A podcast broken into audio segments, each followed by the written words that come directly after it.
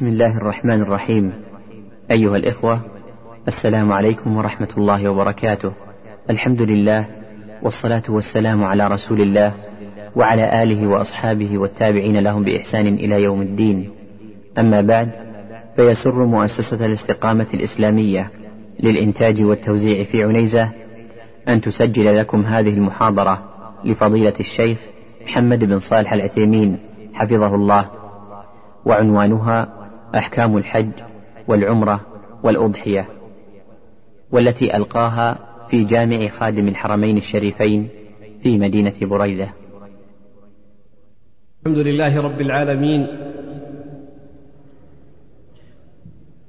وصلى الله وسلم وبارك على نبينا محمد وعلى آله وصحبه وسلم تسليما كثيرا إلى يوم الدين. وبعد أيها المؤمنون سلام الله عليكم ورحمته وبركاته. وحيا الله هذه الوجوه الطيبة في بيت من بيوت الله تعالى. أيها الإخوة الفضلاء تطل على المسلمين شعيرة مباركة وسنة محمدية يدرك بها المسلمون فضل الله تعالى عليهم بنعمة الإيمان والهداية للإسلام. يدرك بها المؤمنون تقوى الله تعالى. ذلك ومن يعظم شعائر الله فإنها من تقوى القلوب. يذكرون الله تعالى كثيرا كذكرهم آباءهم أو أشد ذكرا. يدعون الله تعالى كثيرا يتعرفون فيها لنفحات ربهم سبحانه وتعالى. تتحد من القلوب تتحد من المسلمين الم... يتحد في المسلمين زمانهم ومكانهم ولباسهم شعارا لتوحد قلوبهم لله سبحانه وتعالى. يتربى فيها المؤمنون الموحدون على الأخلاق الفاضلة والسجايا الكريمة والطباع السليمة تربية الموقف وتربية شعائر الله. ذلك ومن يعظم شعائر الله فإنها من تقوى القلوب. يتربى فيها المؤمنون على الإحسان لعباد الله تعالى. يتربى فيها المؤمنون على تقوى الله سبحانه وتعالى. يعظمون شعائره. يدعونه ويكبرونه ويهللونه. ذلك لمن حج بيته. أما من لم يفعل فإن شعيرته ذكر لله وتكبير وتكبير الله وتسبيحه ودعاؤه والتقرب إليه سبحانه وتعالى في هذه الأيام المباركة. ثم في يوم النحر ينحر أضحيته. لن ينال الله لحومها. ولا دماؤها ولكن يناله التقوى منكم. كذلك سخرها لكم لتكبروا الله على ما هداكم ولعلكم تشكرون. الحج والأضحية أيها المؤمنون شعيرتان عظيمتان من شعائر الله. سم. أبعد ولا سم. الحج والأضحية شعيرتان من شعائر الله. يجب على المؤمن أن يتعلم أحكامهما وأن يصدر عن الله ورسوله في اتباع أوامرهما وتطبيق هديهما فيهما. ولذلك اجتمعنا فكان هذا هو عنوان المحاضرة الحج والأضحية. أما المحاضر فهو إمام جليل ومن علماء العصر هو شيخنا فضيلة الشيخ العلامة محمد ابن صالح العثيمين. عضو, هي عضو هيئة كبار العلماء بالمملكة العربية السعودية والأستاذ بقسم العقيدة في جامعة الإمام بفرع القصيم وإمام وخطيب الجامع الكبير في مدينة عنيزة. حياه الله وبياه. حل بين حل بين أبنائه نافعا ومفيدا. أسأل الله عز وجل بأسمائه الحسنى وصفاته العلى أن يكتب خطواته. وأن يعظم له الأجر والمثوبة وأن يكتبها له ذخرا وبرا وأجرا يوم يلقاه. إنه سميع مجيب. ونستسمع فضيلة شيخنا في البداية.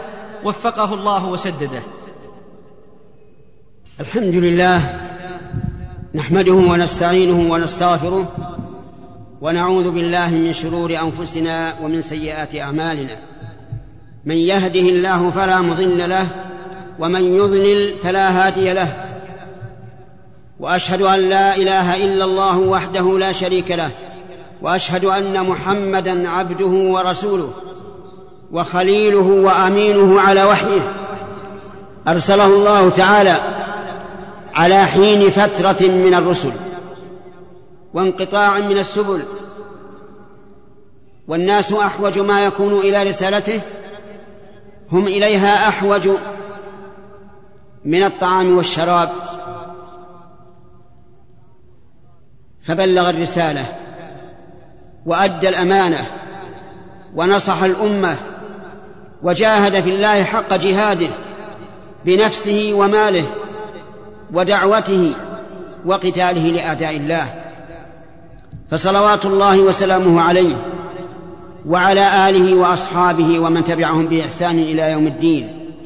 وأسأل الله تعالى أن يجعلنا وإياكم من أتباعه ظاهرا وباطنا وأن يحشرنا في زمرته ويدخلنا في شفاعته ويسقينا من حوضه ويجمعنا به في جنات النعيم مع الذين أنعم الله عليهم من النبيين والصديقين والشهداء والصالحين.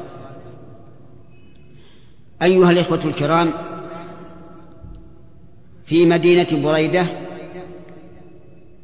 في جامع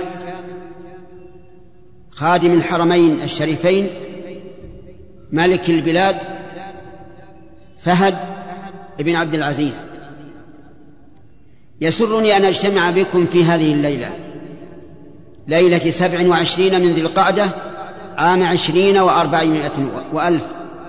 لأتحدث إليكم بما أعتقد أن إخواني العلماء في هذه المدينة قد قاموا بما يكفي ويشفي. وما حديثي هذا إلا للمشاركة مع إخواني. كما أن الكتب المؤلفة في موضوع المحاضرة والأشرطة المسموعة كثيرة ولله الحمد. لكن تعاونوا على البر والتقوى. أيها الإخوة موضوع المحاضرة كما ذكر أخونا الشيخ عبد العزيز هو الحج والأضحية. الناس الآن يستقبلون موسمين عظيمين. الموسم الأول موسم الحج إلى بيت الله الحرام والثاني موسم التقرب إلى الله تعالى بذبح الأضاحي. أما الأول فلا يخفى علينا جميعا أن أن الحج إلى بيت الله الحرام. أحد أركان الإسلام ومبانيه العظام. قال النبي صلى الله عليه وعلى آله وسلم. بني الإسلام على خمس. خمس أي على خمس دعائم عظيمة. شهادة أن لا إله إلا الله وأن محمدا رسول الله. وإقام الصلاة وإيتاء الزكاة وصوم رمضان وحج بيت الله الحرام. وهو فريضة على من اجتمعت فيه شروط الفريضة بإجماع المسلمين. ويجب على من استكملت فيه شروط الحج يجب أن يحج ويبادر ولا يحل له أن يتأخر. لأن أوامر الله ورسوله على الفرض وعلى الفور هذا هو الأصل.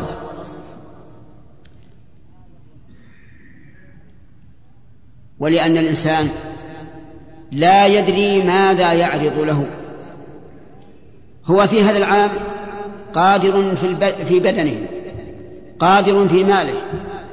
الطريق آمن. ولا يدري بعد هذا العام. ربما يعجز وربما يفتقر. وربما يموت. فبادر أخي المسلم بادر إلى أداء الفريضة. لا تتأخر. لا يلهينك مال ولا ولد. وقد يسر الله تبارك وتعالى في هذه في هذا العصر يسر الوصول إلى بيت الله. تيسيرا ما كان ما كان ما كان يؤمل فيما قبل. ربما يذهب الإنسان من بلده ويحج في خلال أربعة أيام. يذهب في اليوم الثامن ويرجع في اليوم الثالث عشر. فالأمور متيسرة ولله الحمد. أيها الإخوة ثبت عن النبي صلى الله عليه وعلى آله وسلم أنه قال الحج المبرور ليس له جزاء إلا الجنة. الحج المبرور هو الذي بني على الإخلاص لله واتباع رسول الله صلى الله عليه وعلى آله وسلم كما قال عز وجل وما أمروا إلا ليعبدوا الله. كمل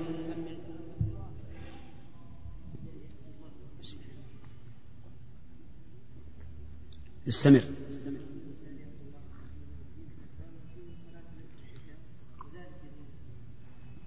أحسنت. وما أمروا إلا ليعبدوا الله مخلصين له الدين حنفاء. ويقيموا الصلاة ويؤتوا الزكاة وذلك دين القيمة. وقال النبي صلى الله عليه وعلى آله وسلم إنما الأعمال بالنيات وإنما لكل امرئ ما نوى. فمن كانت هجرته إلى الله ورسوله فهجرته إلى الله ورسوله. ومن كانت هجرته لدنيا يصيبها أو امرأة ينكحها فهجرته إلى ما هاجر إليه. ولا بد من اتباع الرسول صلى الله عليه وسلم في أداء المناسك كسائر العبادات. لقول النبي صلى الله عليه وعلى آله وسلم من عمل عملا ليس عليه أمرنا فهو رد أي مردود على صاحبه غير مقبول. مهما كان الإنسان مخلصا ومهما كان خاشعا ومهما كان باكيا إذا لم يكن على هدي النبي صلى الله عليه وعلى آله وسلم فهو مردود. واسمعوا إلى الناصح الأمين محمد صلى الله عليه وعلى آله وسلم وهو يقول في الصلاة صلوا كما رأيتموني أصلي. ويقول في الحج خذوا عني مناسككم لا تأخذوها عن فلان وفلان. ولا عن هوى النفس. خذوا عني مناسككم. أيها الإخوة أبدأ فأذكر شروط الحج. أي شروط الوجوب؟ شروط وجوب الحج خمسة الإسلام والبلوغ والعقل والحرية والقدرة يعني الاستطاعة. خمسة أشياء. الإسلام والبلوغ والعقل الرابع الحرية والخامس الاستطاعة. الإسلام ضده الكفر فالكافر لا يؤمر بالحج يؤمر أولا بالإسلام ولو حج لم يصح منه لو حج لم يصح. ربما تستغرب تقول كيف يحج الكافر؟ أيمكن أن يأتي واحد من أوروبا كافر يحج؟ لا فالجواب لا يمكن. لكن هنا كافر وهو من هذا البلد أي من هذا الوطن. وهو اعلموه. تارك الصلاة. تارك الصلاة كافر. كفرا أكبر مخرجا عن الملة. لو أنه حج وبقي تاركا للصلاة فإنه لا لا يقبل حج. مردود عليه لأنه من شرط قبول الحج الإسلام. الثاني الثاني البلوغ وضده الصغر. فالصغير لا حج عليه لكنه لو حج لصح حجه وتجب عليه الإعادة إذا بلغ. ودليل هذا أن امرأة رفعت إلى النبي صلى الله عليه وعلى آله وسلم صبيا فقالت ألي هذا حج؟ قال نعم ولك أجر فأثبت له حجا. لكن لما لم يكن مخاطبا به على سبيل الوجوب وجب عليه أن يحج إذا بلغ. لأنه ليس من أهل الوجوب. الثالث إيش هو العقل وضده الجنون. فالمجنون ولو كان عنده أموال الدنيا لا حج عليه. لأنه قد رفع عنه القلم ولأنه ليس له قصد ولا يحج عنه أيضا. كما أنه لا يصلى عنه ولا يصام عنه ولا ولكن الصدقة تجب في ماله فتؤدى الزكاة. طيب هنا سؤال على هذه الشرط. لو أن رجلا كان فقيرا وعاقلا ثم قضى الله عليه بالجنون ومات له قريب فورث منه الدراهم الكثيرة هل يجب أن نقيم من يحج عنه؟ أجب.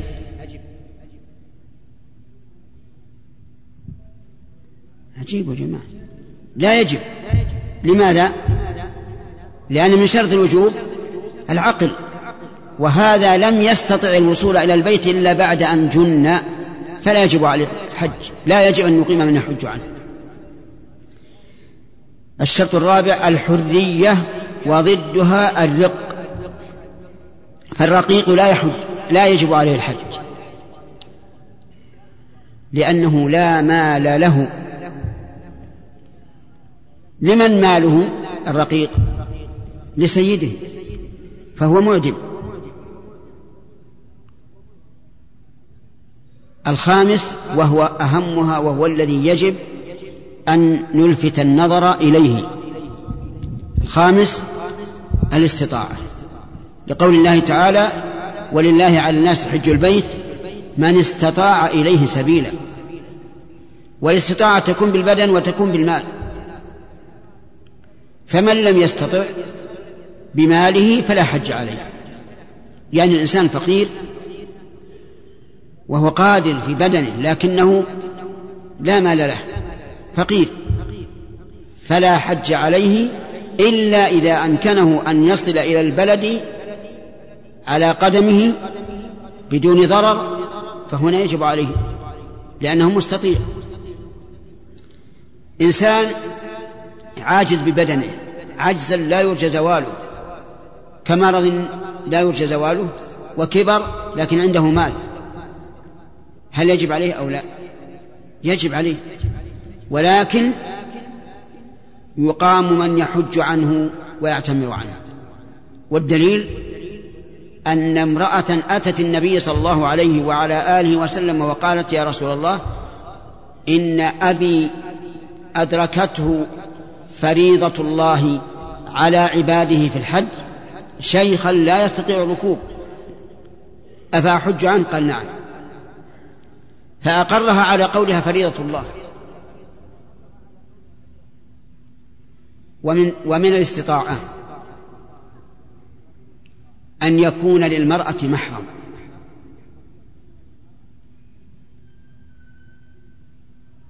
فإن لم يكن لها محرم فلا حج عليها. لأنها عاجزة عجزا شرعيا. إذ أن النبي صلى الله عليه وعلى آله وسلم منعها من السفر بلا محرم. فهي عاجزة. حتى لو كان عندها مال كثير فهي عاجزة. ولهذا نقول لأخواتنا اللاتي ليس لهن محرم نقول اطمئن. ولا تحزن. فأنتن غير عاصيات لله. ولو أنكن قابلتن الله عز وجل ولاقيتموه. فإنه لا إثم عليه لا إثم عليكن. فلا تحزن. كثير من النساء إذا لم يكن لها محرم تقلق قلقا عظيما. ألا ألا تحج؟ فأنا أقول لا لا قلق. لماذا؟ عجيب يا جماعة. لأن الحج لا يجب عليها. فكما أن الفقير إذا لم يزكي لا يقلق لأنه يعني ما عنده مال يزكيه فهذه أيضا لا تقلق. وهذا من نعمة الله عز وجل. هذه شروط خمسة. إذا تمت يجب على الإنسان أن يبادر ويحج.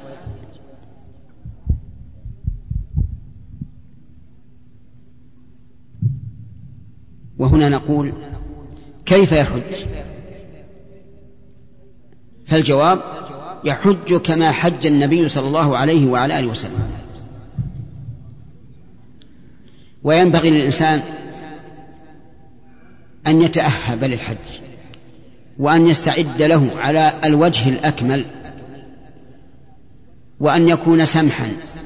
لين الجانب حسن التدبير في سفره. يساعد إخوانه. وإذا كان عنده زيادة مال فليستعن به. وليأخذ من المال أكثر مما يحتاج. لأنه لا يدري ربما يحتاج هو. يعني ربما تخلف الأمور فيحتاج أو يحتاج أحد من إخوانه فيقرضه ويساعده.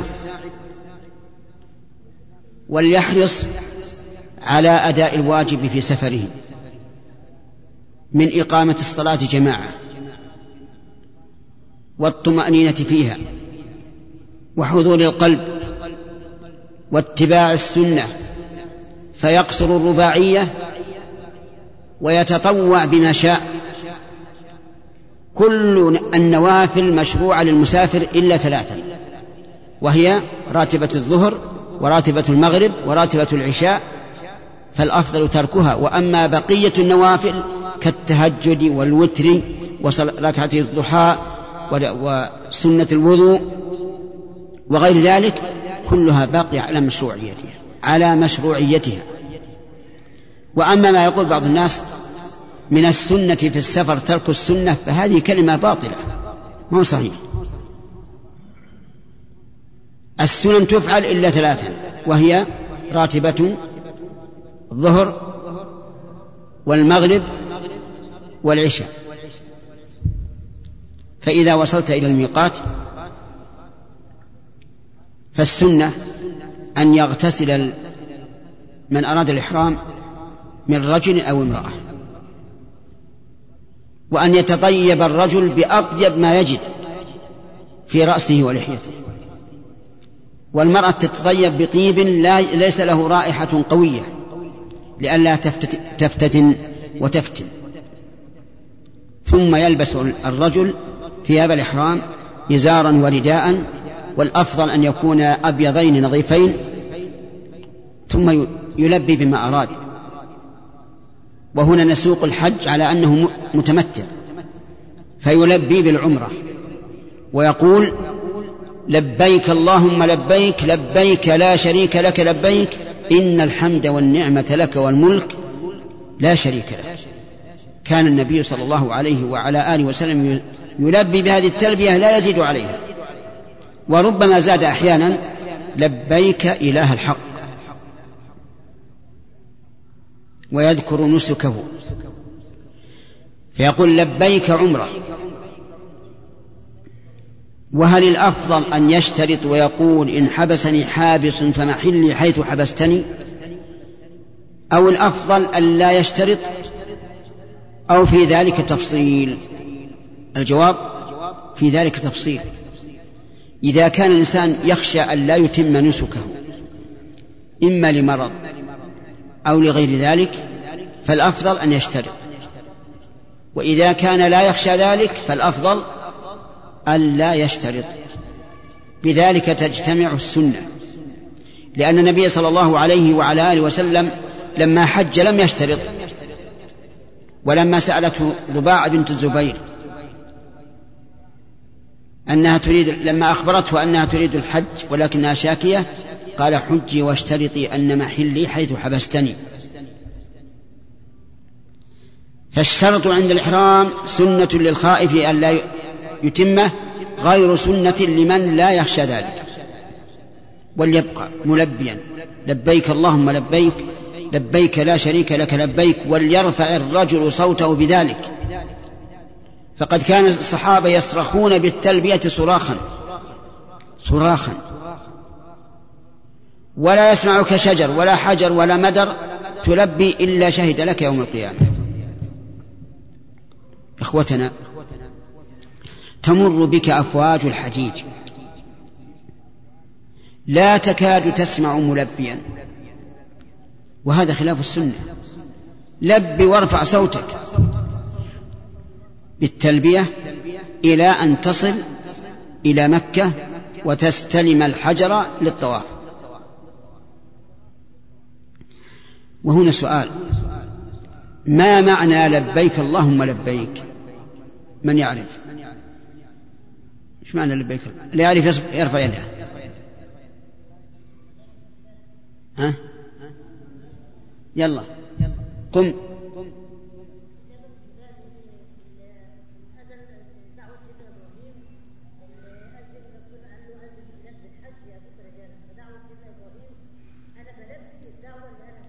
يعني لبيك معنى إجابة لك.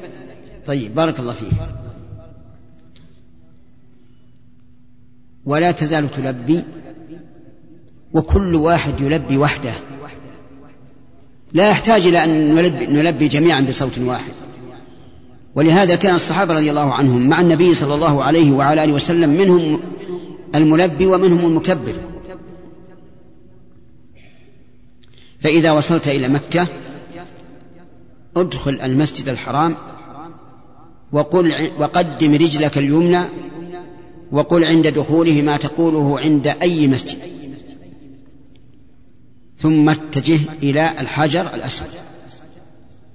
فإن تيسر لك أن تستلمه وتقبله فذاك وإن لم يتيسر فليس بواجب. أشر إليه ويكفي. وتقول في أول مرة بسم الله والله أكبر اللهم إيمانا بك وتصديقا بكتابك ووفاء بعهدك واتباعا لسنة نبيك محمد صلى الله عليه وسلم. ثم تجعل الكعبة عن يسارك وتطوف سبعة أشواط. وانتبه لا تدخل بين الحجر والكعبة. فإن دخلت بين الحجر, الحجر والكعبة بطل شوطك. فأتي بشوط بدله. في طوافك هذا وهو الطواف أول مرة يسن للرجل أن يرمل في الأشواط الثلاثة الأولى والرمل أن يسرع الخطى. ما لم يتأذى أو يؤذي أو يشق عليه فيمشي على قدر ما يستطيع. ويسن أيضا أن يطبع الاطباع أن يجعل وسط الرداء تحت الإبط الأيمن وطرفيه على كتفه الأيسر. كل السبعة ماذا يقول في طوافه؟ نقول يقول عند استلام الحجر أول مرة ما سمعتم وبعد وفي الثانية والأخيرة وما بينهما يقول الله أكبر فقط. ويقول بين الركن الإيماني والحجر الأسود ربنا آتنا في الدنيا حسنة وفي الآخرة حسنة وقنا عذاب النار. ويقول في بقية الطواف ما شاء من ذكر وتسبيح وتكبير وقراءة قرآن ودعاء. واحذر أخي المسلم أن تحمل ما يكون في أيدي كثير من الطائفين. كتيب مكتوب فيه دعاء الشوط الأول دعاء الشوط الثاني دعاء الثالث دعاء الرابع. فهذا بدعة وكل بدعة كل بدعة إيش؟ ضلالة. لم يرد عن النبي صلى الله عليه وعلى آله وسلم أنه خص كل شوط بدعاء.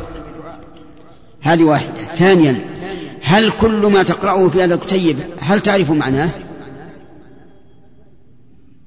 أكثر الذين يقرؤونه ما لا يعرفون معناه. ثالثا أن الذين يحملونه ليقرؤوه. إذا كان المطاف خفيفا كملوا الشوط قبل الدعاء. فتجده يقطع الدعاء. وإذا كان المطاف زحاما كمل الدعاء قبل أن, أن يتم الشوط وتجده ساكتا.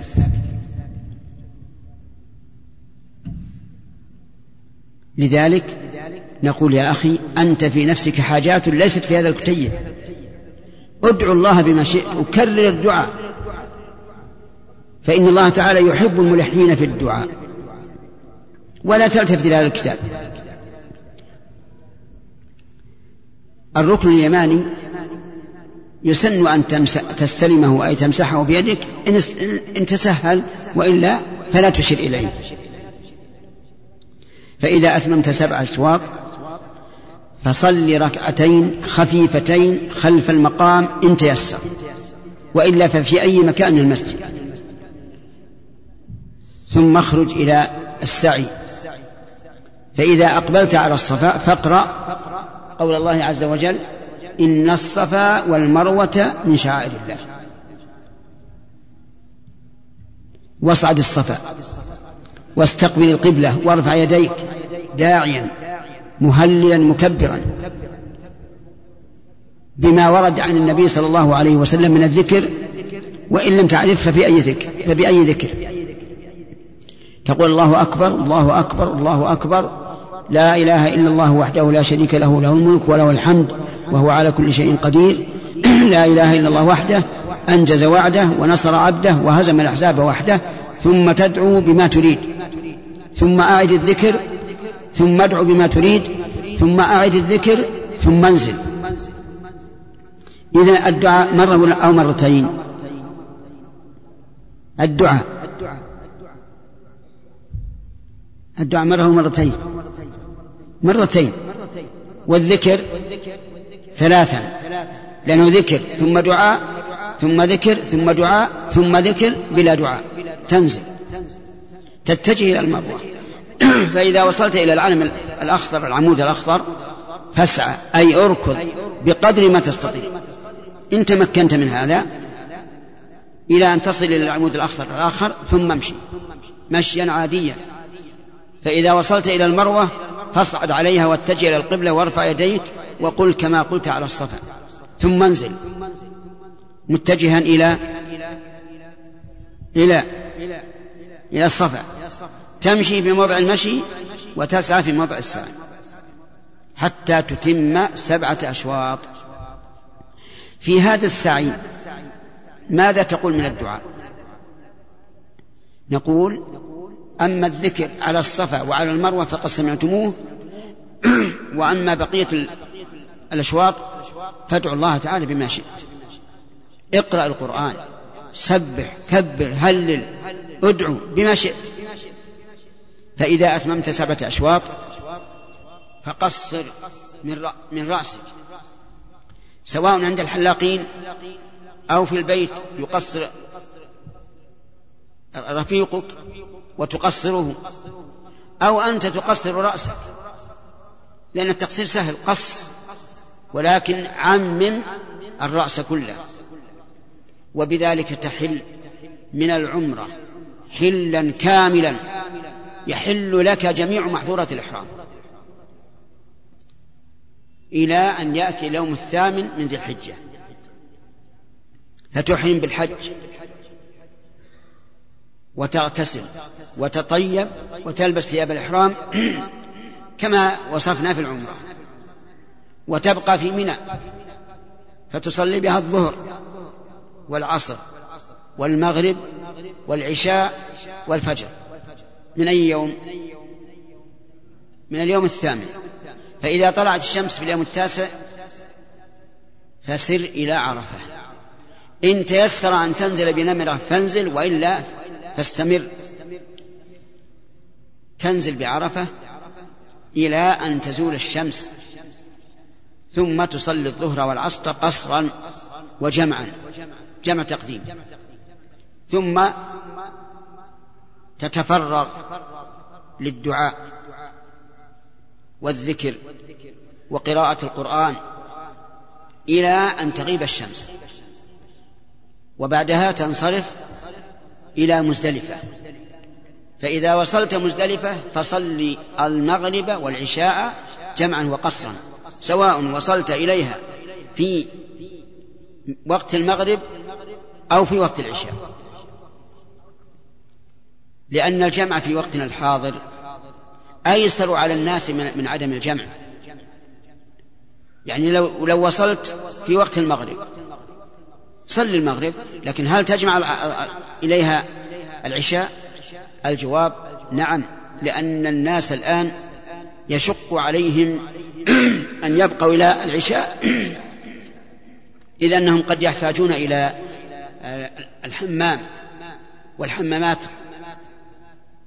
ليست بذلك الوضوح والإنسان لو ذهب إليها ربما يضيع فيصلي المغرب والعشاء جمعا وقصرا سواء وصل إلى مزدلفة مبكرا أو متأخرا ما لم يخشى انتصاف الليل. فإن خشي انتصاف الليل صلى في الطريق. وتبقى في مزدلفة إلى أن تصلي الفجر ثم تقف. والمراد بالوقوف هنا المكث سواء كنت قائما أو قاعدا. تدعو الله عز وجل إلى الإسفار. فإذا أسفرت جدا فسر إلى إلى يا جماعة إلى منى. سر إليها ملبيا. حتى ترمي الجم... تبدأ برمي جمرة العقبة. وليكن أول ما تفعل إذا وصلت إلى منى أن ترمي جمرة العقبة. لأن النبي صلى الله عليه وسلم أول ما وصل إلى منى رمى الجمرة حتى إنه رماها قبل أن ينزل عن بعيره اللهم صل وسلم عليه. بسبع حصيات متعاقبات تكبر مع كل حصاة. الله أكبر. كلما رميت حصاة قلت الله أكبر. فإذا أتممت الرمي فانحر الهدي يعني اذبحه إن كان شاة أو بعيرا فنحر. ثم احلق الرأس. والحلق أفضل من التقصير. لا تبخل على نفسك يا أخي بشعرات. بعض الناس ولا سيما الشباب منهم يبخل على نفسه بالحلق. يقول أنا أحب أن يبقى رأسي. يا أخي هذه مرة مرة في السنة. احلق. لأن النبي صلى الله عليه وعلى آله وسلم دعا للمحلقين ثلاث مرات. والصحابة يردون عليه يقول يا رسول الله والمقصرين فيقول اللهم ارحم المحلقين. والمقصرين يا رسول الله يقول اللهم ارحم المحلقين. في الثالثة أو الرابعة قال والمقصرين. لا تحرم نفسك يا أخي. دعوة النبي صلى الله عليه وعلى آله وسلم ثلاث مرات. والرأس إذا قدر الله أن تبقى ما أسرع ما ينبت. الآن ماذا عملنا لما وصلنا إلى منى؟ وش عملنا؟ الرمي والنحر. ذبح هدي يعني. والثالث؟ الحلق أو التقصير والحلق أفضل للرجال. ثم انزل إلى مكة. وطف طواف الإفاضة. واسعى سعي الحج. وهنا الطواف على على ثيابك المعتادة لأنك قد حللت التحلل الأول. وليس في هذا رمل ولا, ولا اطباع. نعم السعي بين الصفا والمرأة فيه السعي بين العلمين الأفضلين. ثم ارجع إلى منى لتبيت بها ليلة الحادي عشر وليلة الثاني عشر وليلة الثالث عشر إن تأخرت. أرجو الانتباه. في يوم العيد بعد الانصراف من مزدلفة يفعل الحاج خمسة أشياء. وهي إيش؟ الرمي رمي جامعة العقبة الهدي الحلق الطواف السعي. هذا الأفضل في ترتيبها. وإن قدمت بعضها على بعض فلا حرج. لأن النبي صلى الله عليه وعلى آله وسلم ما سئل ذلك اليوم في التقييم والتأخير إلا قال لا حرج. طيب سؤال. رجل انصرف من مزدلفة إلى مكة وطاف وسعى ثم خرج إلى منى ورمى ونحر وحلق جائز أو غير جائز؟ جائز والحمد لله. رجل نزل إلى مكة ووجد الطواف زحاما فسعى ثم طاف. يجوز أو لا يجوز؟ جائز. طيب رجل رمى ثم حلق ثم ذبح بعد ذلك. جائز؟ جائز. هذه الخمسة تقديم بعضها على بعض ليس فيه حرج. وهذا من رحمة الله عز وجل ونعمته أن يستر على العباد. لأن الناس إذا كان لهم هذا التسيير كل يذهب إلى ما يراه أيسر له. أرأيتم لو اجتمعوا كلهم على الجمر أولا ثم النحر ثانيا ثم الحلق ثالثا ثم الطواف رابعا ثم السعي خامسا حتما لازما لشق. وكثر الزحام. لكن الحمد لله الأمر واسع. في أيام التشريق ترمي الجمرات الثلاث الصغرى والوسطى والعقبة بعد الزوال.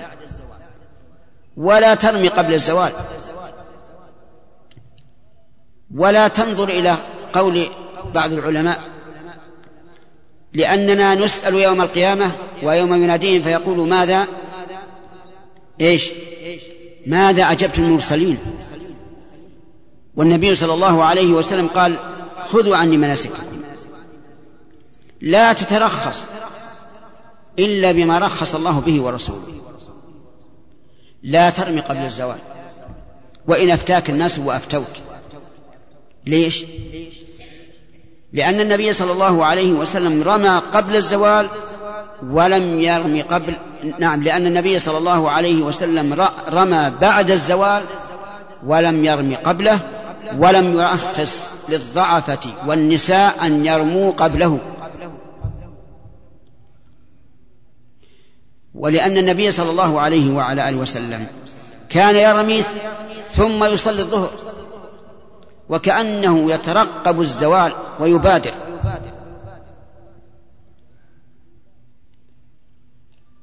ولأن النبي صلى الله عليه وسلم أرحم الخلق بالخلق. أتوافقون على هذا؟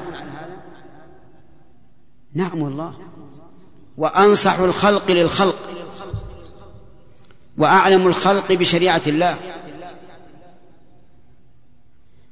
فهل يمكن مع هذه الأوصاف العظيمة أن يختار للأمة أن يرموا في وسط النهار وشدة الحر و, و نعم.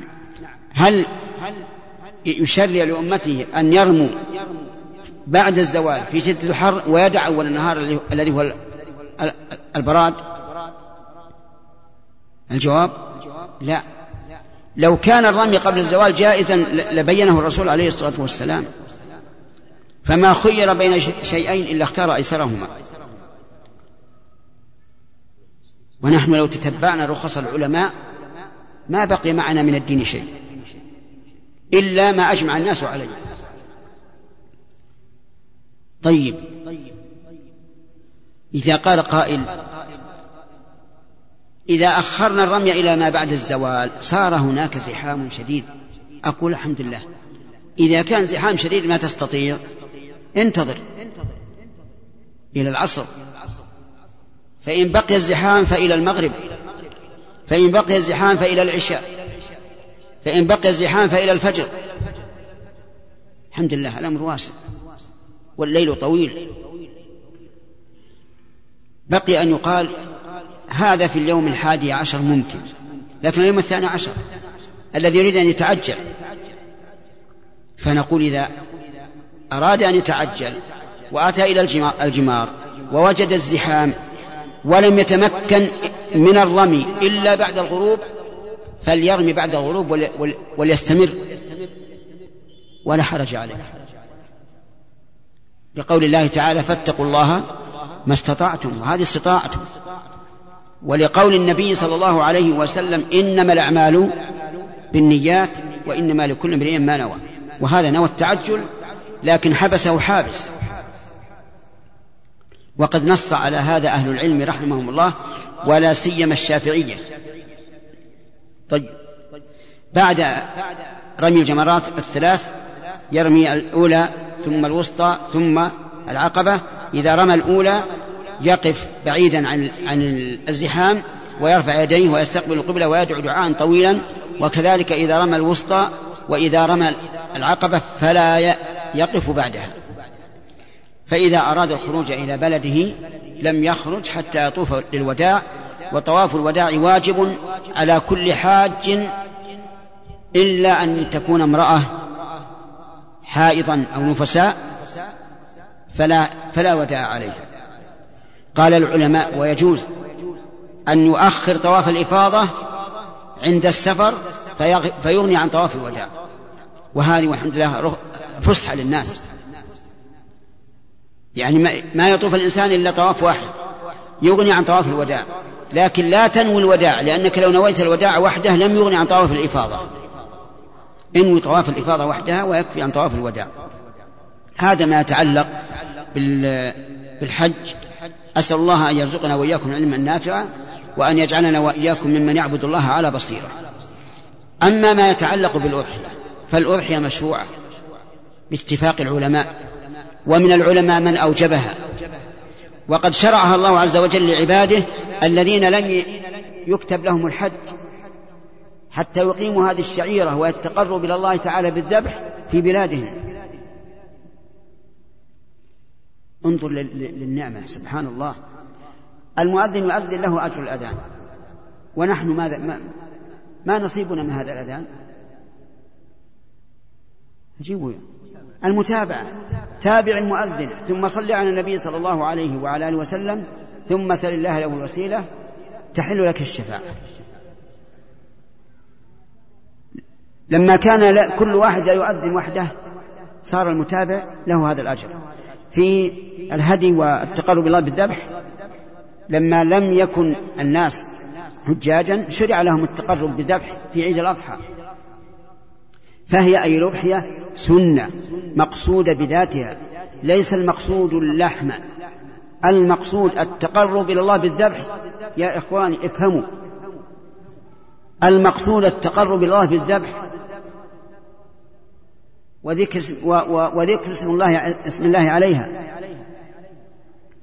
ولهذا قال عز وجل فاذكروا اسم الله عليها صوافا فإذا وجبت جنوبها فكلوا منها وأطعموا القانع والمعتر. فبدأ بالأكل قبل الإطعام وبدأ بذكر الذبح قبل كل شيء. فالمقصود التقرب إلى الله تعالى بالذبح وذكر اسم الله عليها. ليس المقصود اللحم. واسمعوا نبيكم محمدا صلى الله عليه وعلى آله وسلم ماذا قال؟ أبو بردة رضي الله عنه ذبح أضحيته قبل الصلاة. قبل صلاة العيد. فبين النبي صلى الله عليه وسلم أن الأضحية قبل الصلاة لا, لا تجزي وأن من ذبح قبل الصلاة وجب عليه أن يذبح بدلها. فقام الرجل أبو بردة وقال يا رسول الله إني ذبحت أضحيتي قبل الصلاة. فقال شاتك شات لحم. اسمع يا أخي افقه في دين الله. شاتك إيه؟ شات لحم ما هي أضحية. وهذا واضح للفرق بين الأضحية واللحم.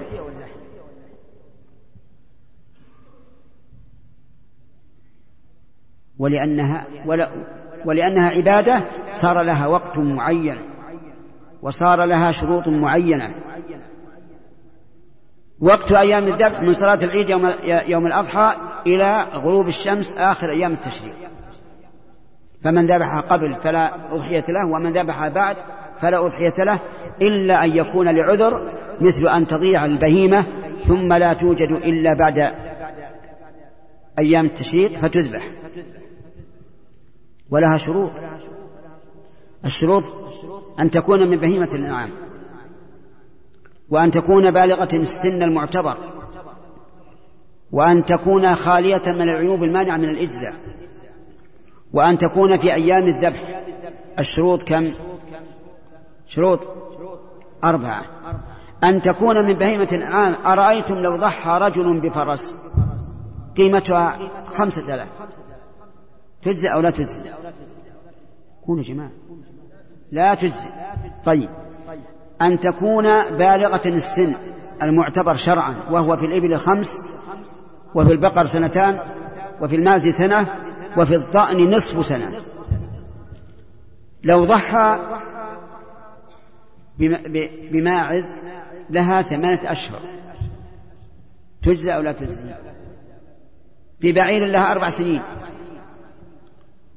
تجزي أو لا تجزي لا تجزي أن تكون خالية من العيوب المانعة من الإجزاء وقد بينها النبي صلى الله عليه وعلى آله وسلم فقال أربع لا تجوز في الأضاحي العوراء البين عورها والمريضة البين مرضها والعرجاء البين ضلعها والعجفاء التي لا تنقي يعني العجفاء الهزيلة اللي ما فيها مخ.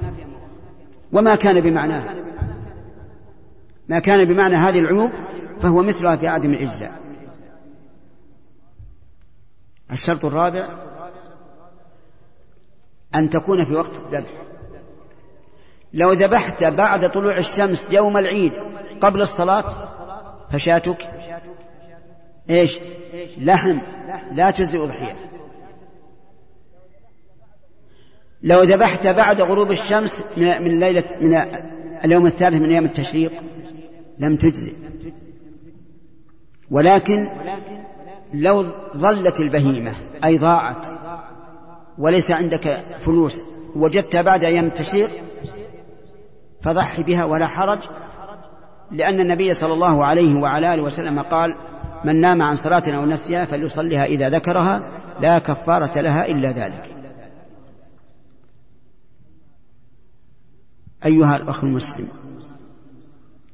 نسمع دعوات تطلب من المسلمين دراهم ليضحى بها في الخارج من أجل مصلحة إخواننا الفقراء. وهذا غلط. لأن هذا يفوت مصالح ويؤدي إلى مفاسد. تفويت المصالح أولا أنه لا يعتقد إذا سلم دراهم فقط وراحت الدراهم لا يشعر أنه متقرب إلى الله عز وجل بنفس الذبح وذكر اسم الله عليها. كذلك أيضا يفوت من المصالح أنه لا يأكل منها. وقد قال بعض أهل العلم بوجوب الأكل من الأضحية وهذا لن يأكل. ثالثا يفوت معرفة كونها شعيرة من الشعائر. الأضاحي إذا دخلت البيت ورآها الصبيان والنساء فرحوا. هذه ضحيتي وهذه ضحية الوالد وهذه. لكن إذا كانت دراهم يأخذها الإنسان من جيبه ويعطيها الجابي ولا ما حد دري. فتبطل هذه الشعيرة. قد لا يظهر أثرها في سنوات قريبة ولكن في سنوات بعيدة. فتتعطل البلاد من هذه الشعيرة. ويفوت أيضا أنك إذا ذبحت هنا عرفت أنها قد بلغت السن وأنها سمينة وأنها سليمة من العيوب وقمت عليها بنفسك لكن هناك ما تدري. أيضا يفوت. أنك تطعم أقاربك. والإحسان إلى القرابة أفضل من الإحسان إلى البعيدين. أما ما يخشى من المفاسد فاستمع. قد يكون الذي يتولى شراء هذه الضحايا ليس عنده إحاطة علم فيما يجزي وما لا يجزي. وأقول قد لا أقول مؤكد لكن قد. أيضا ربما ترد على هذه القرية دراهم كثيرة تستوعب مثلا ألف شاة أو أكثر. ولا يوجد ولا يوجد في القرية. فتبقى أضحيتك جالسة. وربما توجد ولكن الذين يتولون الذبح قلة. لا يمكنهم أن يذبحوا كل هذا. فتبقى بعد أيام التشريق. لذلك أنصح إخواني أن لا ينخدعوا بالعواطف التي لا تبنى على الشريعة. نعم لو أنك ذبحت هنا وأكلت وأهديت وتصدقت على أهل بلدك ثم أرسلت الفاضل إلى إخواننا في الجهات الأخرى فهذا لا بأس به لأنه حصل المقصود. ثم إخواننا هناك. ماذا ينفعهم إذا أعطي كل واحد كيلو من اللحم؟ لكن لو أرسلت الدراهم والألبسة والخيام والفرش وحفرت الآبار لهم لكان هذا أنفع بكثير. نسأل الله تعالى أن يرينا وإياكم الحق حقا ويرزقنا اتباعه ويرينا الباطل باطلا ويرزقنا اجتنابه. أخيرا حديث يسير عن فضل العشر الأول من ذي الحجة. قال فيها النبي صلى الله عليه وعلى آله وسلم ما من أيام العمل الصالح فيهن أحب إلى الله من هذه الأيام العشر. قالوا ولا الجهاد في سبيل الله؟ قال ولا الجهاد في سبيل الله إلا رجل خرج بنفسه وماله فلم يرجع من ذلك بشيء. أكثروا إخواني أكثروا في هذه الأيام العشر عشر ذي الحجة من الأعمال الصالحة الصوم الصدقة القرآن التسبيح التهليل. أي عمل صالح احرصوا عليه. وكبروا في المساجد في البيوت في الأسواق وارفعوا الصوت بذلك. الله أكبر الله أكبر لا إله إلا الله والله أكبر. الله أكبر ولله الحمد. احرصوا على هذا. فإنها أيام فاضلة. حتى إن العمل فيها أفضل من العمل في في في عشر رمضان. لأن الحديث عام. نسأل الله لنا ولكم التوفيق والإعانة على ما يرضيه. إنه على كل شيء قدير. جزا الله فضيلة شيخنا خير الجزاء وجعل الله ما قاله في ميزان حسناته ونفعنا به. فضيلة الشيخ أسئلة كثيرة بل أقول كتابات كثيرة لكم تبين محبتها لكم وشوقها إلى لقائكم الله يجزاهم خير. وأنهم لا يرضون برحلة الشتاء والصيف فقط قبل رمضان وقبل الحج. فحبذا لو أتحفنا شيخنا كما قال أحدهم بأن يكون اللقاء شهريا في بريدة. يقول نرجو أن يسمعنا الشيخ ما يسرنا في هذا. نعم. يقول نعم. أقول أنا أنا إلى منفعتهم أشوق. ولكن بما أن أشغالنا كثيرة ولدينا طلبة كثيرون لا أحب أن أن أوزع أوقاتي هنا وهناك لأن هذا يؤدي إلى انحطاط همة الطلاب عندي. ويكون في هذا مشكلة. فأرجو العذر والحمد لله ما بين بريدة وعنيزة يسير جدا. حتى الإنسان يستطيع يمشي على قدميه. الطريق سهل ومضاء أيضا. تستطيع تقرأ الخط وأنت في الطريق. نعم. ما أنس بجواب؟ لا هذا جواب. طيب. الله هذا أسئلة تتكرر عن الأخلاق في الحج. نعم. عن قوله صلى الله عليه وسلم من, لم من حج ولم يرفث. وعن مساقطة بعض الناس في سياراتهم والعجلة على الناس والبواري الصادقة. فيقول كثير منهم نصيحة لهؤلاء. نعم. أنا أنصح إخواني أن يشعروا بأن الحج عبادة. ليس نزهة وليس فرجة وليس ترويحا عن النفس بل هو عبادة لله رب العالمين. ولهذا يتجرد الإنسان من ثيابه المعتادة إلى ثياب القبر الإزار والرداء. فليستشعر أنه في عبادة لأنه قال من أول ما أراد الإحرام ماذا قال؟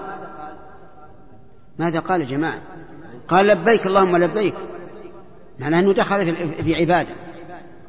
واسمعوا إلى الرجل الذي مات وهو واقف بعرفة. ماذا قال فيه الرسول عليه الصلاة والسلام؟ قال اغسلوه بماء وسدر وكفنوه في ثوبين ولا تحنطوه ولا تغطوا رأسه فإنه يبعث يوم القيامة ملبيا. إذا عبادة عظيمة. تشبه الجهاد في سبيل الله. المجاهد في سبيل الله يبعث يوم القيامة ودمه وجرحه يثعب دما الدم اللون لون الدم والريح ريح المسك هذا يبعث يوم القيامة يقول لبيك اللهم لبيك. إذا عبادة جليلة عظيمة.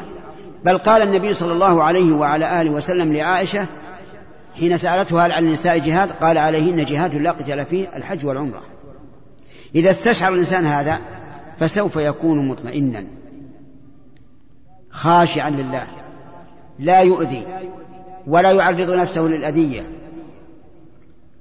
اذكر الله كثيرا وأنت في الحج. كبر الله.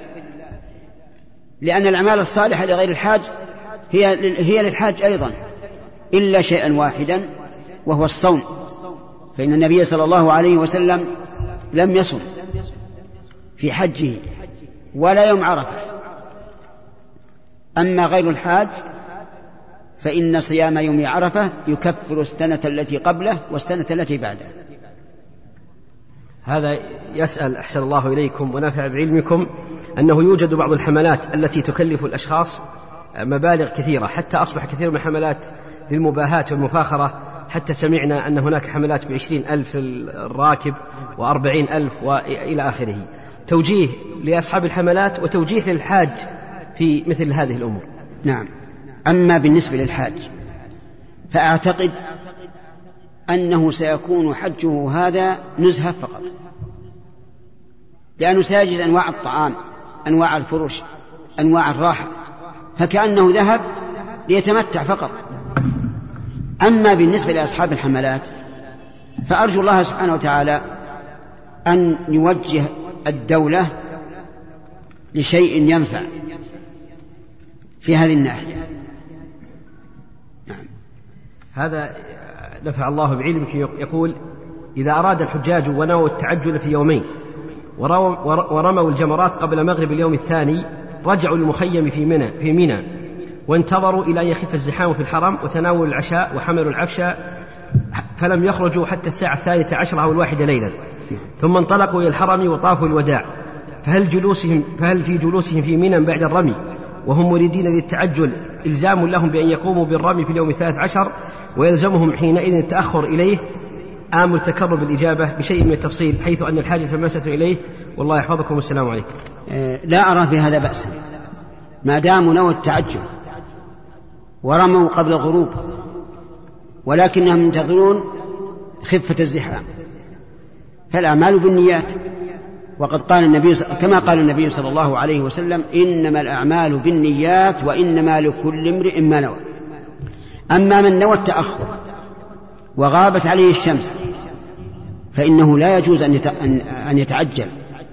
وهذا قد يقع. قد ينوي الإنسان التأخر ثم في أثناء الليل يطرأ عليه أن يتقدم أن يتعجل. فهذا لا لا يمكن أن يتعجل لأنه نوى. وقد قال النبي صلى الله عليه وسلم إنما الأعمال بالنيات وإنما لكل امرئ ما نوى. وقد نص العلماء رحمهم الله ولا سيما الشافعية على أنه إذا تأهب للتعجل وركب ناقته ومشى ولم يحصل له أن يرمي إلا بعد الغروب فليرمي وليمشي. مع أن هذا السائل يقول إنه رمى قبل الغروب. فنقول الحمد لله هو رجع إلى منى لا على أساس التعبد بالبقاء فيها ولكن على أساس الاستراحة ثم يخرج. فلا أرى في هذا بأسا. نفع الله بعلمكم فضيلة الشيخ هل الأضحية للحي أم للميت أرجو بيان ذلك. ثبت عن النبي صلى الله عليه وعلى آله وسلم أنه يضحي عنه وعن أهل بيته. وأهل البيت كلمة تشمل الأحياء والأموات. إلا إذا كان الميت قد نص على أضحية فإنه لا يجوز أن يشرك معه غيره أن يشرك معه غيره لأنه خصها. وأما الذي يذبحها الحي فإنه يقول اللهم هذه عني وعن أهل بيتي وتشمل الحي والميت. كتب الله لكم الأجر والمثوبة فضيلة الشيخ. هل من نصيحة لأولئك الشباب الذي يتوفر فيهم شروط الحج ومع ذلك يستصعبون هذه الفريضة حتى لربما بلغ الواحد منهم الأربعين أو يزيد ولم يؤدها بالله. النصيحة أن نقول لهؤلاء إنه لم يكمل إسلامهم. ما داموا قادرين على الحج ولم يفعلوا فإسلامهم لم يكن. وقد روي عن أمير المؤمنين عمر رضي الله عنه أنه قال لقد هممت أن أبعث إلى هذه الأمصار من ينظر. فإذا وجدوا أحدا لم يحج وهو مستطيع فليضربوا عليهم الجزية. ما هم بمسلمين؟ ما هم بمسلمين. فإن صح هذا الأثر عنه فاستناده قوله تعالى أو فمستنده قوله تعالى ولله على الناس حج البيت من استطاع إليه سبيلا ومن كفر فإن الله غني عن العالمين. ثم نقول لهؤلاء أما تتقون الله؟ قد أنعم الله عليكم بالمال وأنعم عليكم بالصحة وبأمن الطرق وبالتيسير فما الذي يمنعكم؟ وربما يمتنع هؤلاء عن الحج ولكنهم يسافرون إلى بلاد أخرى خارج البلاد لمجرد النزهة. وسبحان الله يلعب الشيطان بعقول بني آدم إلى هذا الحد؟ هذا من الغلط. وأقول ليتقوا الله وليبادروا العمر بالعمل فلعلهم لا يدركون الحج بعد هذا العام. ولقد قال بعض العلماء إن القادر على الحج إذا لم يحج ومات فإنه لو حج عنه الورثة لا ينفعه لأنه مصر على عدم الحج. ولا أظن بعد هذا التوجيه شيء. شيئا لأنه يكفي من كان عاقلا فضلا عن المؤمن. إلى الأذان.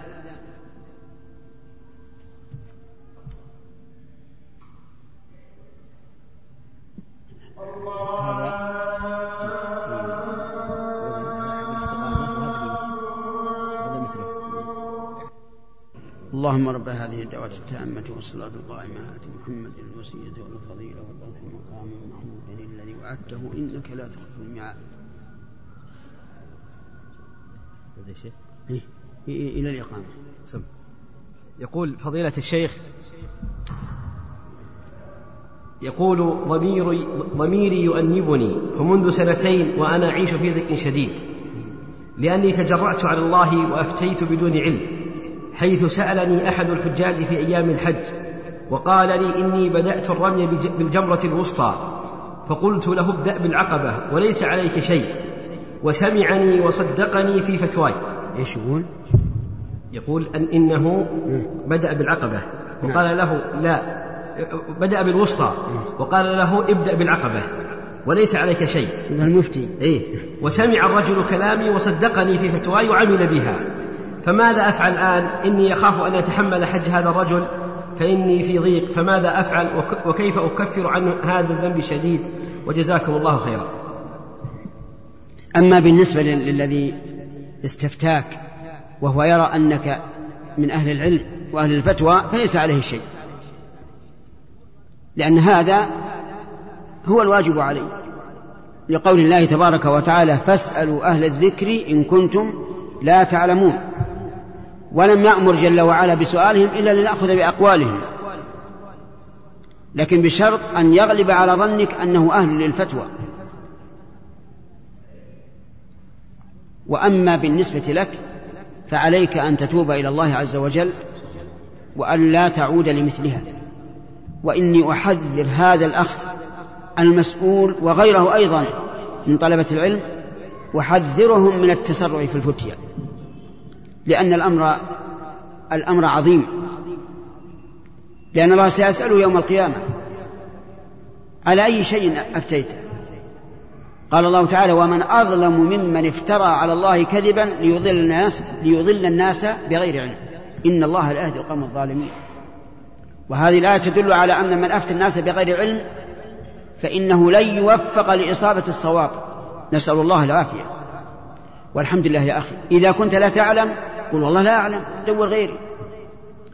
وإذا رأيت أنه شخص لا يعرف الناس ولا, ولا يستطيع فقل له انتظر حتى أسأل العلماء. واسألهم ثم أفته بما سمعت من أهل العلم. أما التصرف فتوى هذا غلط. أرأيت الآن؟ لو أنك في البر وسألك سائل أين الطريق إلى مكة؟ وأنت لا تدري عن الطريق إلى مكة. فقلت من هنا. ومشى. والطريق الصحيح عكس هذا. هل هذا عدوان أو غير عدوان؟ عجيب يا جماعة. عدوان والله. عدوان وإضلال له وإضرار به. فكيف بالطريق إلى الله عز وجل وإلى جنته؟ أن تتكلم بما لا تدري. نعم. نفع الله بعلمكم. هذا يسع التكبير في أيام التشريق أمطلق هو أم مقيد؟ نعم. أرجو يقول أرجو توضيح ذلك أثابكم نعم. الله. الصحيح في أيام التشريق أنه يجتمع فيها مطلق ومقيد. المقيد عقب الصلاة المفروضة والمطلق في كل وقت. لأن الله تعالى قال واذكروا الله في أيام معدودات. وهذا عام. وقول فمن تعجل هذا حكم على بعض أفراد من من خوطبوا بقوله واذكروا الله. والحكم الخاص ببعض أفراد من خوطبوا لا يقتضي التخصيص. أرأيتم قول الله عز وجل والمطلقات يتربصن بأنفسهن ثلاثة قروء ولا يحل لهن أن يكتمن ما خلق, أن يكتمن ما خلق الله في أرحامهن إن كن يؤمن بالله واليوم الآخر وبعولتهن أحق بردهن في ذلك إن أرادوا إصلاحا. ومعلوم أن أن أحقية الرجوع للزوج إنما هو في المطلقات الرجعيات. فهل نقول أن قوله والمطلقات يتربصن بأنفسهن ثلاثة قروء إنه خاص بالرجعيات؟ إذا اذكروا الله في أيام معدودات عام. فمن تعجل في يومين هذا خاص بالحجاج.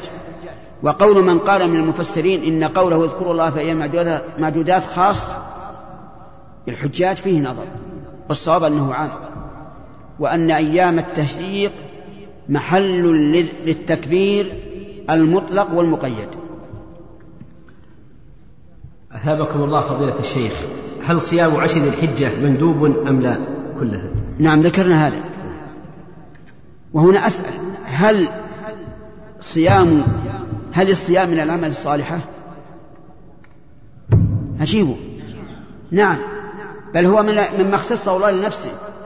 فقال الصوم لي وأنا أجزي به. فهو من الأعمال الصالحات. هل يدخل في قوله صلى الله عليه وسلم ما من أيام من العمل الصالح فيهن أحب إلى الله من هذا الأيام العشر؟ أو لا يدخل؟ يدخل. ولا أشكال في هذا.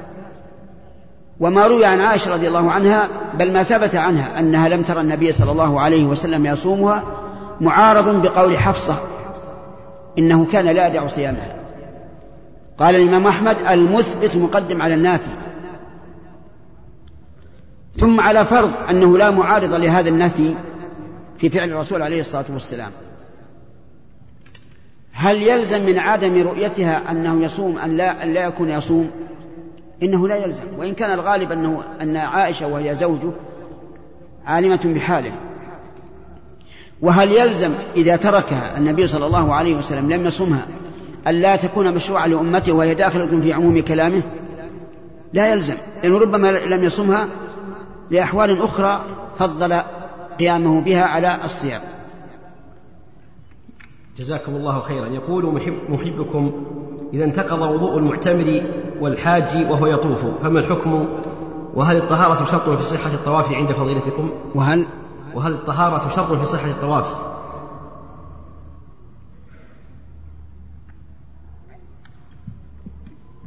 من المعلوم أننا نحتاج إلى دليل صريح صريح صحيح في اشتراط الطهارة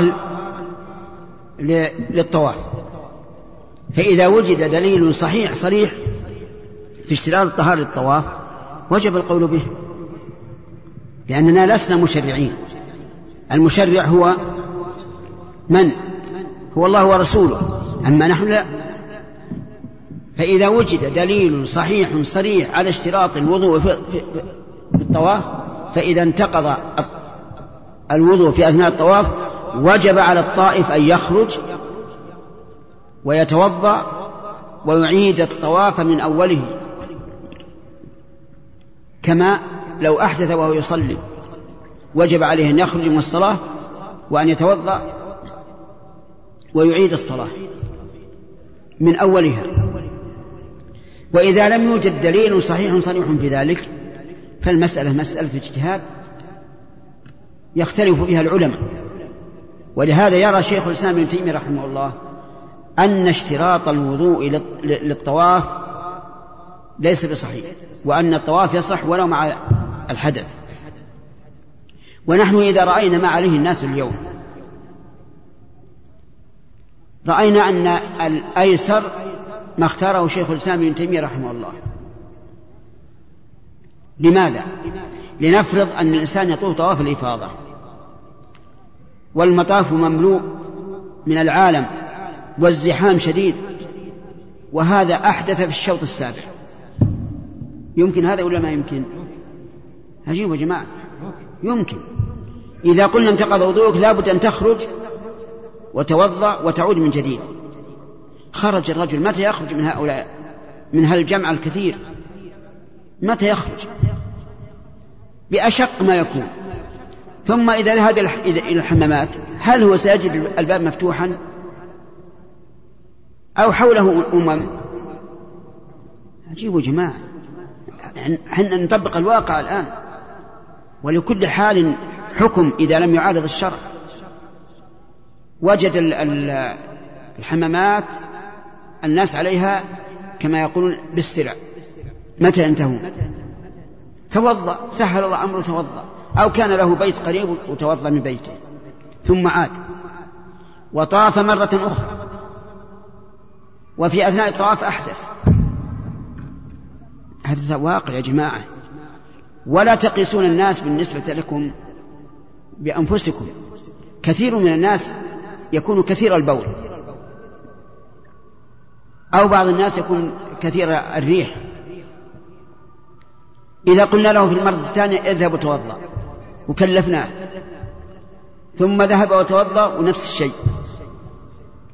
هذه مشقة عظيمة على عباد الله. لا يمكن للإنسان أن يقابل ربه بإبطال الطواف في, هذه في مثل هذه الحال وهو ليس هناك دليل صحيح صريح. أما لو كان هناك دليل صحيح صريح والله لنؤذنن بها على رؤوس الأشهاد.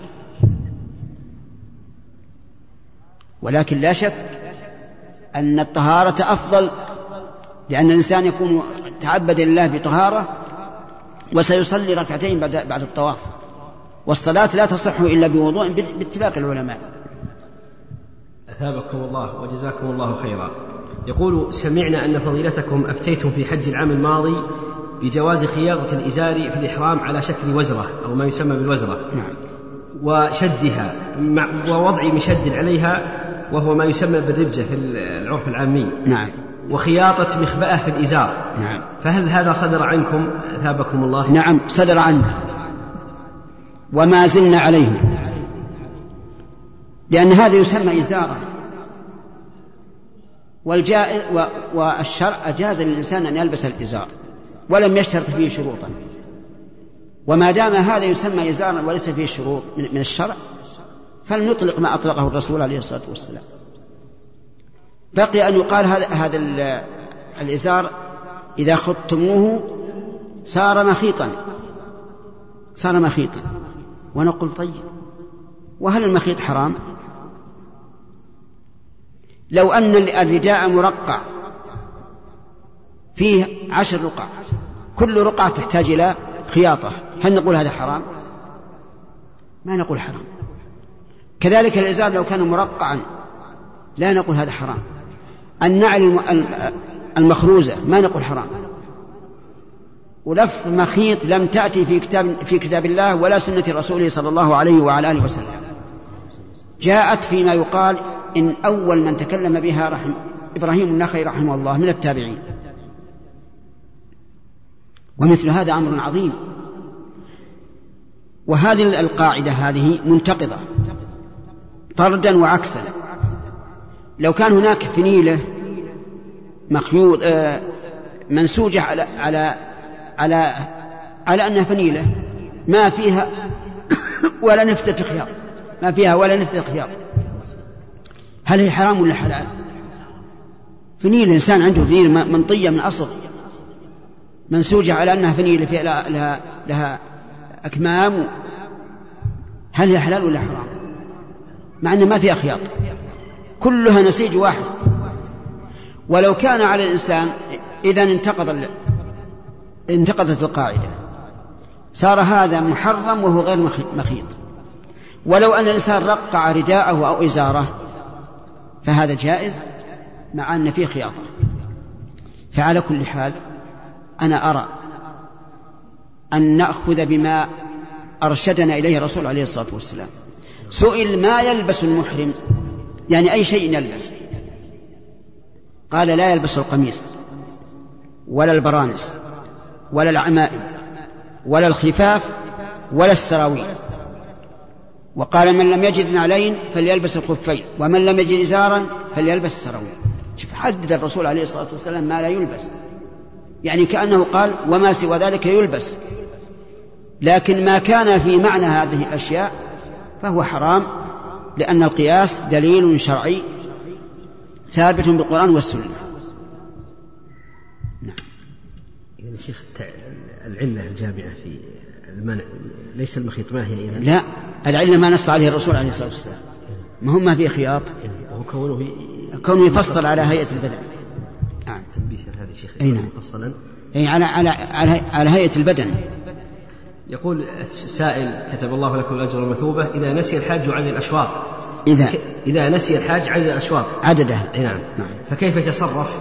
وكذلك بالنسبة للسعي. هذا سهل. إذا كان نسيانه أو إذا كان شكه هو يقول نسيت ونحن لا نذكر النسيان والشك.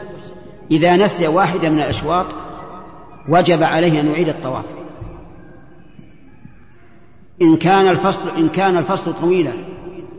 أما إذا كان يسيرا بحيث أنه من حين انصرف نسي أنه نسي أنه بقي عليه شوط واحد فهنا نقول ارجع إلى مكانك وكمل الشوط. هذا النسيان. أما الشك فإن كان الشك بعد انتهاء الطواف وانصرافه عن عنه فلا أثر له. لأن الشك لأن الشك بعد الفراغ من العبادة لا عبرة به. ولو فتح الإنسان على نفسه باب الشك بعد العبادة لدخل في الوسواس. وأما إذا كان الشك في أثناء الطواف فنقول ما الذي يغلب على ظنك الآن؟ أنت شككت الآن هي خمسة ولا ستة؟ ما الذي يغلب على ظنك؟ إذا قال يغلب على ظني أنها ستة. نقول هات سابع. قال يغلب على ظني أنها خمسة نقول هات السادس والسابع. إذا قال أنا لا, لا, لا أرجح هذا ولا هذا نقول إذن ابني على اليقين. ما هو اليقين؟ الأقل. إذا شك هل هي خمسة أو ستة؟ نقول اجعلها خمسة. لأنه ما ترجع عنده شيء. اجعلها خمسة وكمل. وهذه قاعدة تنفعك في الطواف والسعي والصلاة. أن الشك بعد الفراغ من العبادة لا عبرة به ما لم تتيقن أنك أخطأت. وأن الشك في أثناء العبادة أن تعمل بغالب ظنك فإن لم يكن لك غالب ظن فابن على الأقل.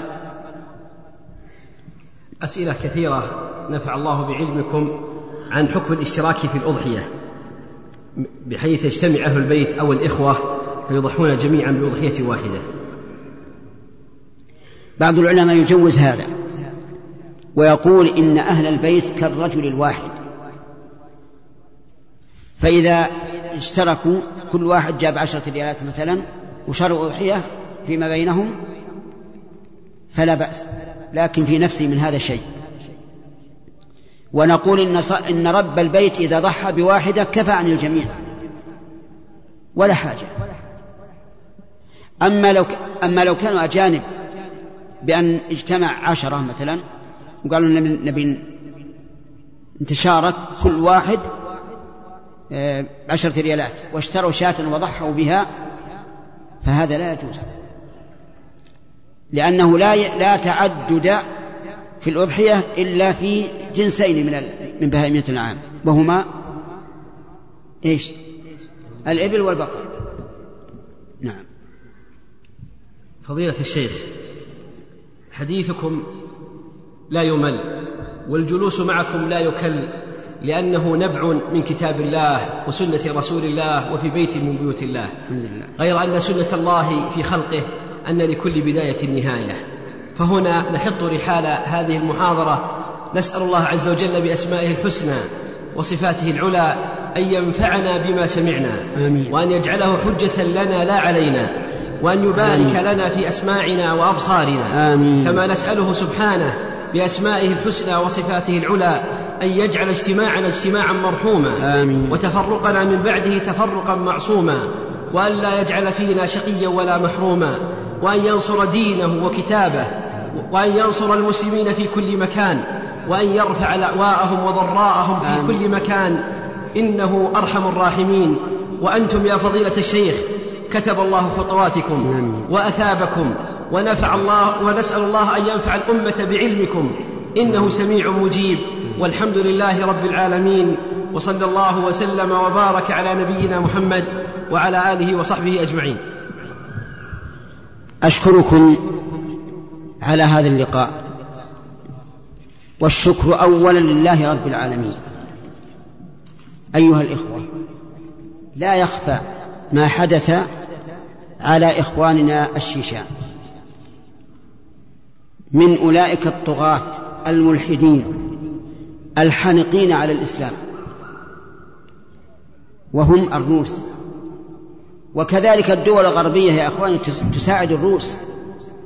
حسب علمنا أنه لولا مساعدة الدول الغربية الكافرة ما بقي السلاح عند الروس ولا أسبوعا. ولكن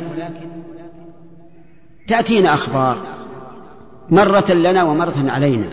وتلك الأيام قال الله عز وجل وتلك الأيام نداولها بين الناس. وهم اليوم في محنة شديدة. أخرجوا من ديارهم بالقوة. وبقيت نساؤهم وأطفالهم تحت رحمة أولئك المعتدين. وعرض فيلم فيما يفعل الطغاة الروس. قاتلهم الله. وأذهب جولتهم يفطر القلوب. فما موقفنا نحو هذا. التبرع لهم لهم فتحته الحكومة وفقها الله. فيتبرع لهم من الصدقات والزكوات لأنهم في حاجة. وهم بين مجاهد أو فقير. لاجئ وإذا لم يكن هذا كإنسان فقير ما عنده لا هذا ولا هذا. وكذلك الغني. فأبواب السماء مفتوحة للدعاة الذين يدعون الله عز وجل. قال الله عز وجل وقال ربكم ادعوني أستجب لكم. وقال ربكم ادعوني أستجب لكم. هذا وعد من الله عز وجل. ادعوا الله بإخلاص لإخوانك في السجود في آخر الليل. فيما بين الأذى والإقامة فيما بين مجيء الإمام يوم الجمعة إلى أن تنتهي الصلاة. تدعو الله تعالى في الصلاة في صلاة الجمعة فيما بين الخطبتين فيما بين الأذان وابتداء الخطبة. وكذلك أيضا نحث إخواننا الخطباء أن يدعوا لهم في الخطبة لأنهم في حال تزعج. تزعج. ولا ولا تيأسوا من رحمة الله. فإن الله على كل شيء قدير. هو قادر على أن ينزل عليهم رجزا من السماء بما كانوا يفسقون. هو قادر على أن يجعل بأسهم بينهم ويجعلها عداوة وبغضة فيهم تكون حروبا من حروب الشوارع. في هذا المقام ونحن ننتظر إقامة الصلاة. أسأل الله تبارك وتعالى أن يثبت أقدام إخواننا الشيشان. وأسأله تبارك وتعالى أن يعينهم على الصبر. وأسأل الله تعالى بقوته وقهره وعزته أن ندمر دولة الروس. اللهم دمر دولة الروس. اللهم أبدلهم بالقوة ضعفا وبالقدرة عجزا وبالغنى فقرا وبالكبرياء ذلا وبالائتلاف تفرقا. اللهم اجعل بأسهم بينهم يا رب العالمين. اللهم آلنا بهم ما يسرنا عاجلا غير آجل. أيها الإخوة منكم من سيكون من سيذهب إلى الحج. وهناك مواقف مثل يوم عرفة. أخلصوا لله الدعاء في يوم عرفة لأنفسكم وللمسلمين عموما وللشيشان خصوصا. اللهم انصرنا على القوم الكافرين. إنك على كل شيء قدير. وأخيرا أكرر الشكر لله عز وجل. ثم لكم أيها الإخوة في هذا الاستماع الطيب وأسأل الله أن يرزقنا وإياكم علما نافعا وعملا صالحا ورزقا طيبا واسعا. والحمد لله رب العالمين.